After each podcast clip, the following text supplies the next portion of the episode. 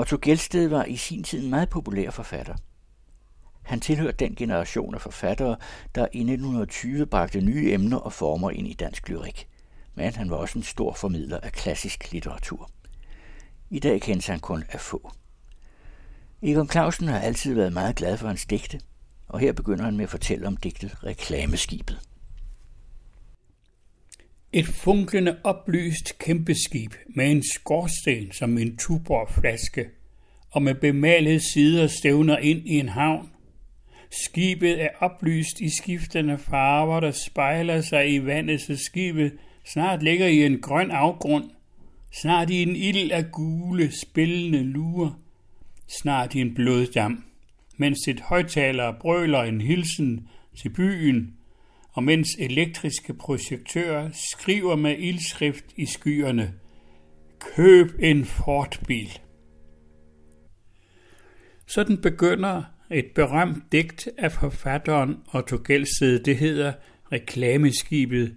Og når vi ikke kan citere det her i sin oprindelige udgave, så skyldes det, at digtet er belagt med en ophavsret, der gør, at vi skal betale for at læse det højt, og det har vi faktisk ikke penge til.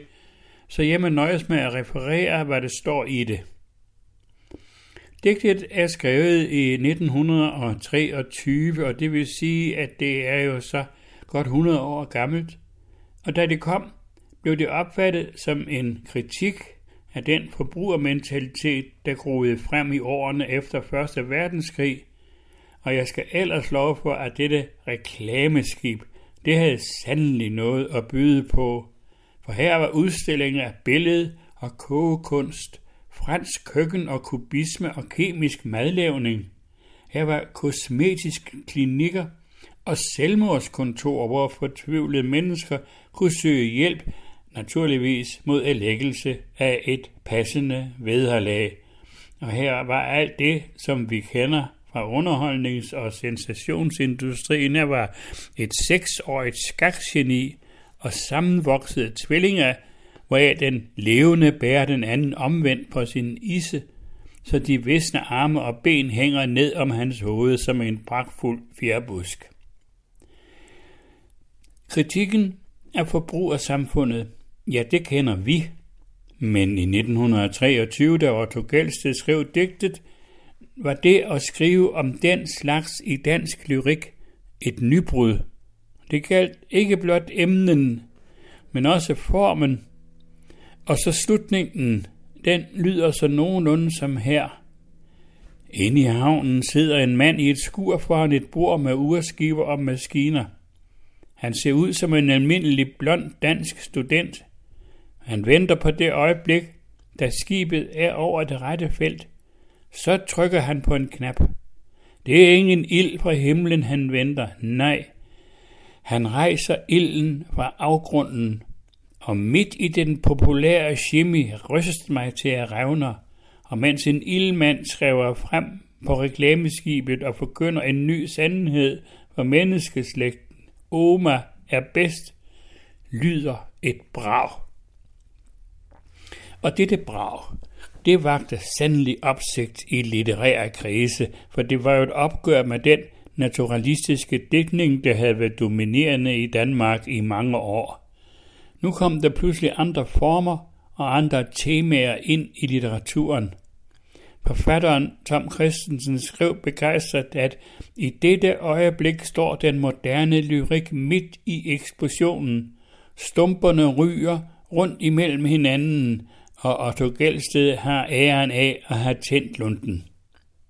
Så reklameskibet slog an og var i mange år fast pensum i gymnasiets dansk undervisning. Og den slags slider på et digt.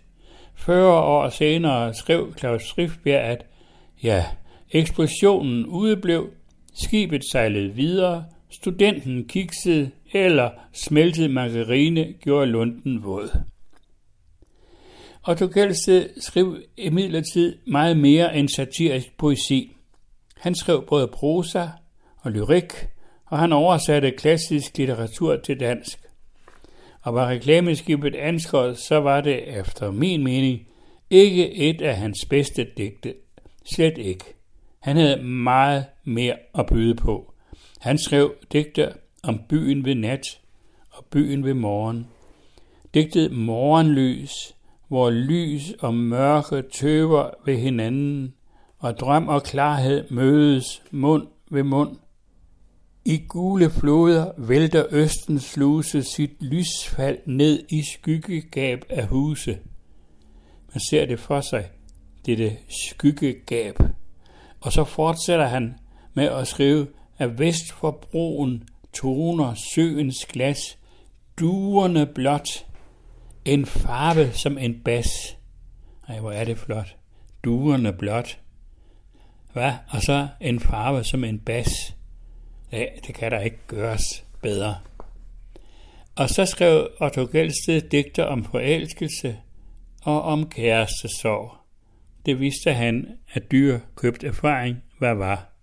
En kæreste havde forladt ham, og den triste stemning, der fulgte, fik udtryk i skildringer af København i gråvejr, med smattede gader og brosten, der svulmer blå i mulmet. Men værst er det om morgenen, i den bitre time, hvor søvnens glemsel har forladt mig. Og hør så her et digt, som er et langt suk af sorg og længsel. Det lyder sådan her. Erindringens blege syner mod mig i drømme går. Det er, som jeg kan fornemme en genklang af din stemme, men det bliver også den skygge, der kastes af uskabt lykke, timer vi ikke skal leve, dage, der aldrig bliver til, børn, der aldrig skal fødes. Uha, uha, hvor gør det ondt. Som barn fik den lille Otto tuberkulose, og det hæmmede ham i væksten, så han var altid lille af figur. Men til gengæld, så var han stor af ånd. Hans far var noget af en søgende sjæl, der endte med at blive katolik. Og det betød, at Otto Gelsted som dreng blev sendt til en katolsk kostskole i Ordrup. Det var et skrækkeligt sted. Godt Gelsted skriver selv, at det var en blanding af et tugthus og en åndssvag anstalt. Skolen havde en pædagogik, der var mere end sort, men der var også absurde, ja næsten komiske forløb, for det han selv fortalte om, og nu læser jeg højt fra hans egen beretning.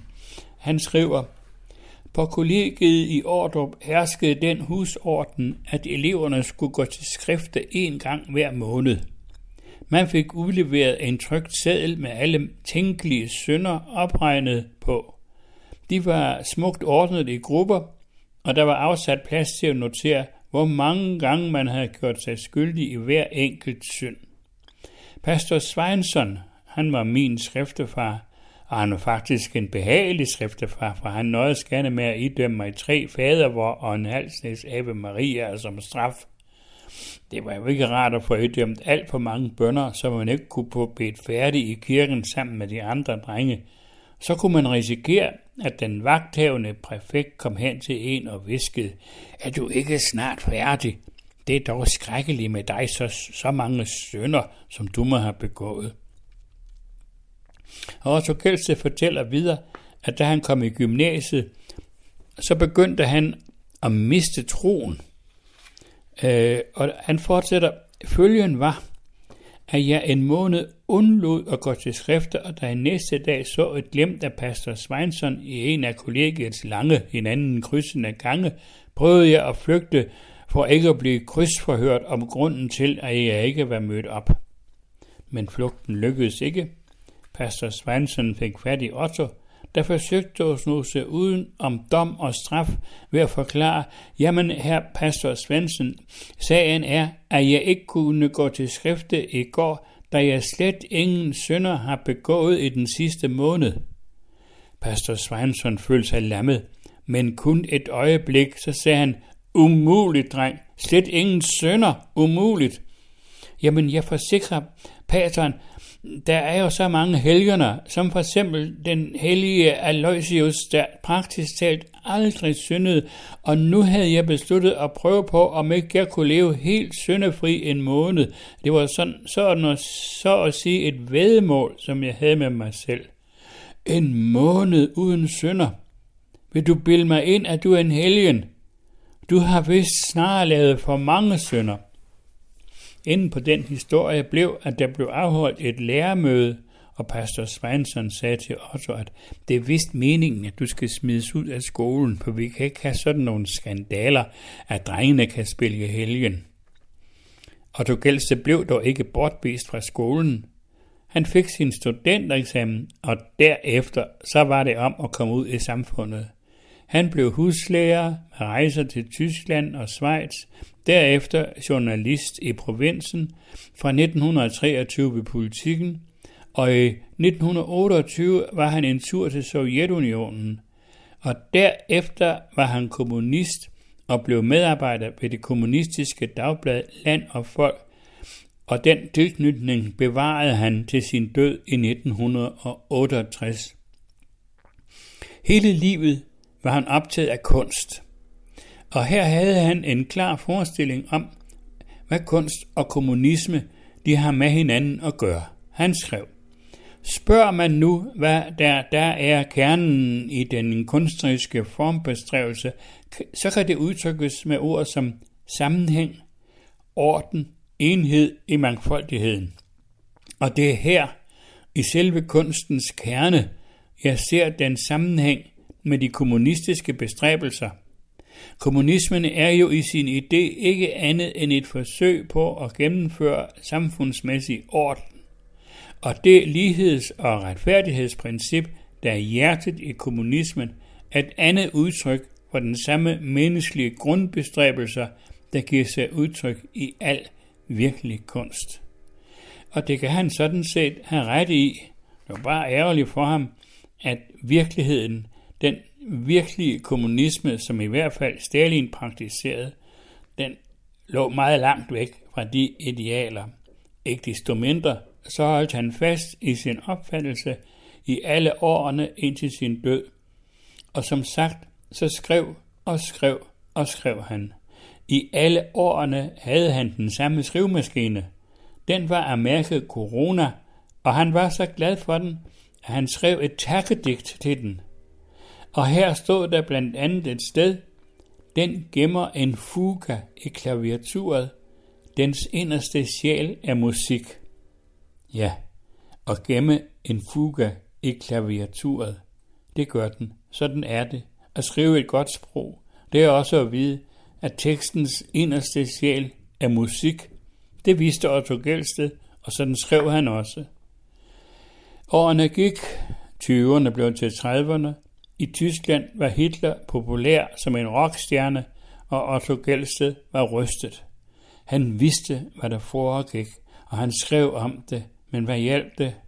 Og så kom den 9. april 1940, tyskerne besatte Danmark, og han skrev digtet om de mørke fugle. Det digt er jo blevet folkeeje. Hør det her i Erik Påskes udlægning.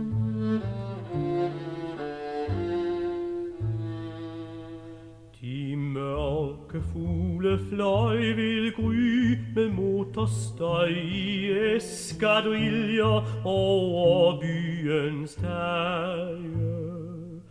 Der så vi og forstod, det gik til hjertets rod, at vi fik trældoms bitre bryd at smage.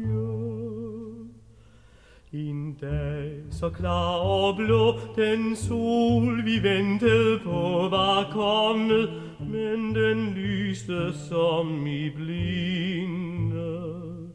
Betvunget smertestum, når Danmark sluttet krum, så dybt i kval og nød, som ingen siger. Men i den angstens stund, du lå med blod i mund, og alt omkring var dødsens nat og gru. Der så vi og forstod til vore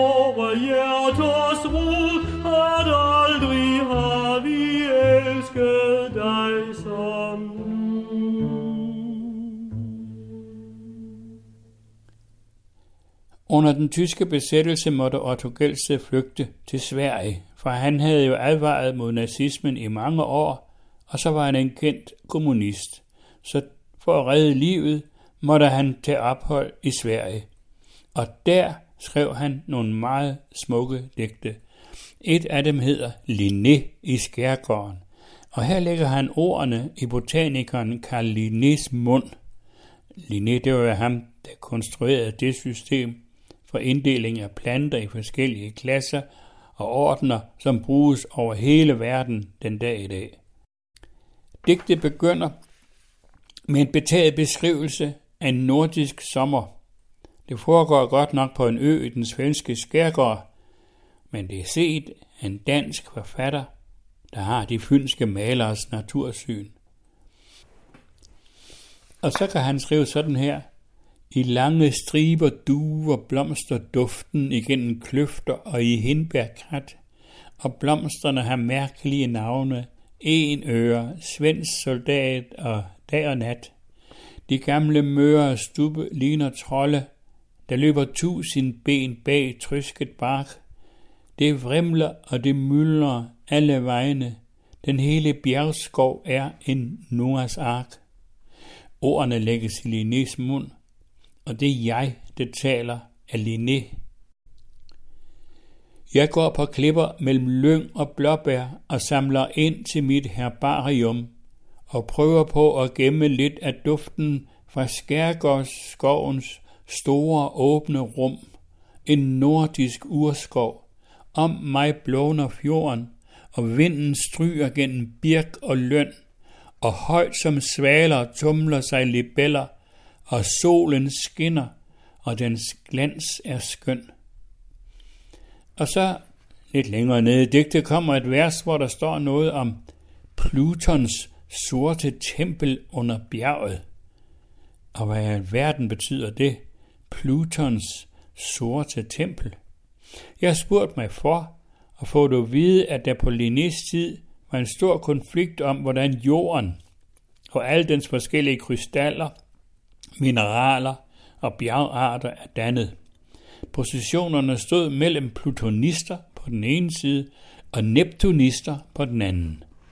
Plutonisterne mente, at jorden var skabt ved vulkanske udbrud. Neptunisterne mente, at den skabende kraft primært var vand, og at de fleste krystaller og mineraler var skabt ved udfældning fra vand. Det var en diskussion, der optog dens tids videnskabsmænd, og Linné var en ivrig deltager, og man må forstå, at han var plutonist. Og hvad det sorte tempel angår, så gætter jeg på, at det er kulminerne i Falun, der tænkes på. Han var på besøg der. Han var nede i minerne, og han undrede sig over de aflejringer, han så dernede. Sorte striber af kul. Han boede også hos minens bestyrer, og så blev han glad for hans datter, og de to blev faktisk gift og levede lykkeligt sammen til deres dages ende. Om kulminerne i Falun er Plutons sorte tempel, jeg ved det ikke, men flot lyder ordene. I Plutons sorte tempel under bjerget glimmer på væggen stjerner af krystal. Selv har jeg åbnet næsten alle døre til Floras skønne grønne blomsterhal. Men inderst inde står med røde vægge det høje tempel Pana hersker i og alle disse underværker holdes som på en hånd i hellig harmoni. Og så til sidst, så kommer der et vers, der er en slags trosbekendelse. Jeg tillader mig at sige, at den trosbekendelse øh, galt for både for plutonisten Linné og for kommunisten Gelsted. Jeg tror en evig lov og orden råder jeg tror, en vægtskål vejer alt, der sker, så ingen enkelt skabning kan tage magten og brede sig og kræve mere og mere.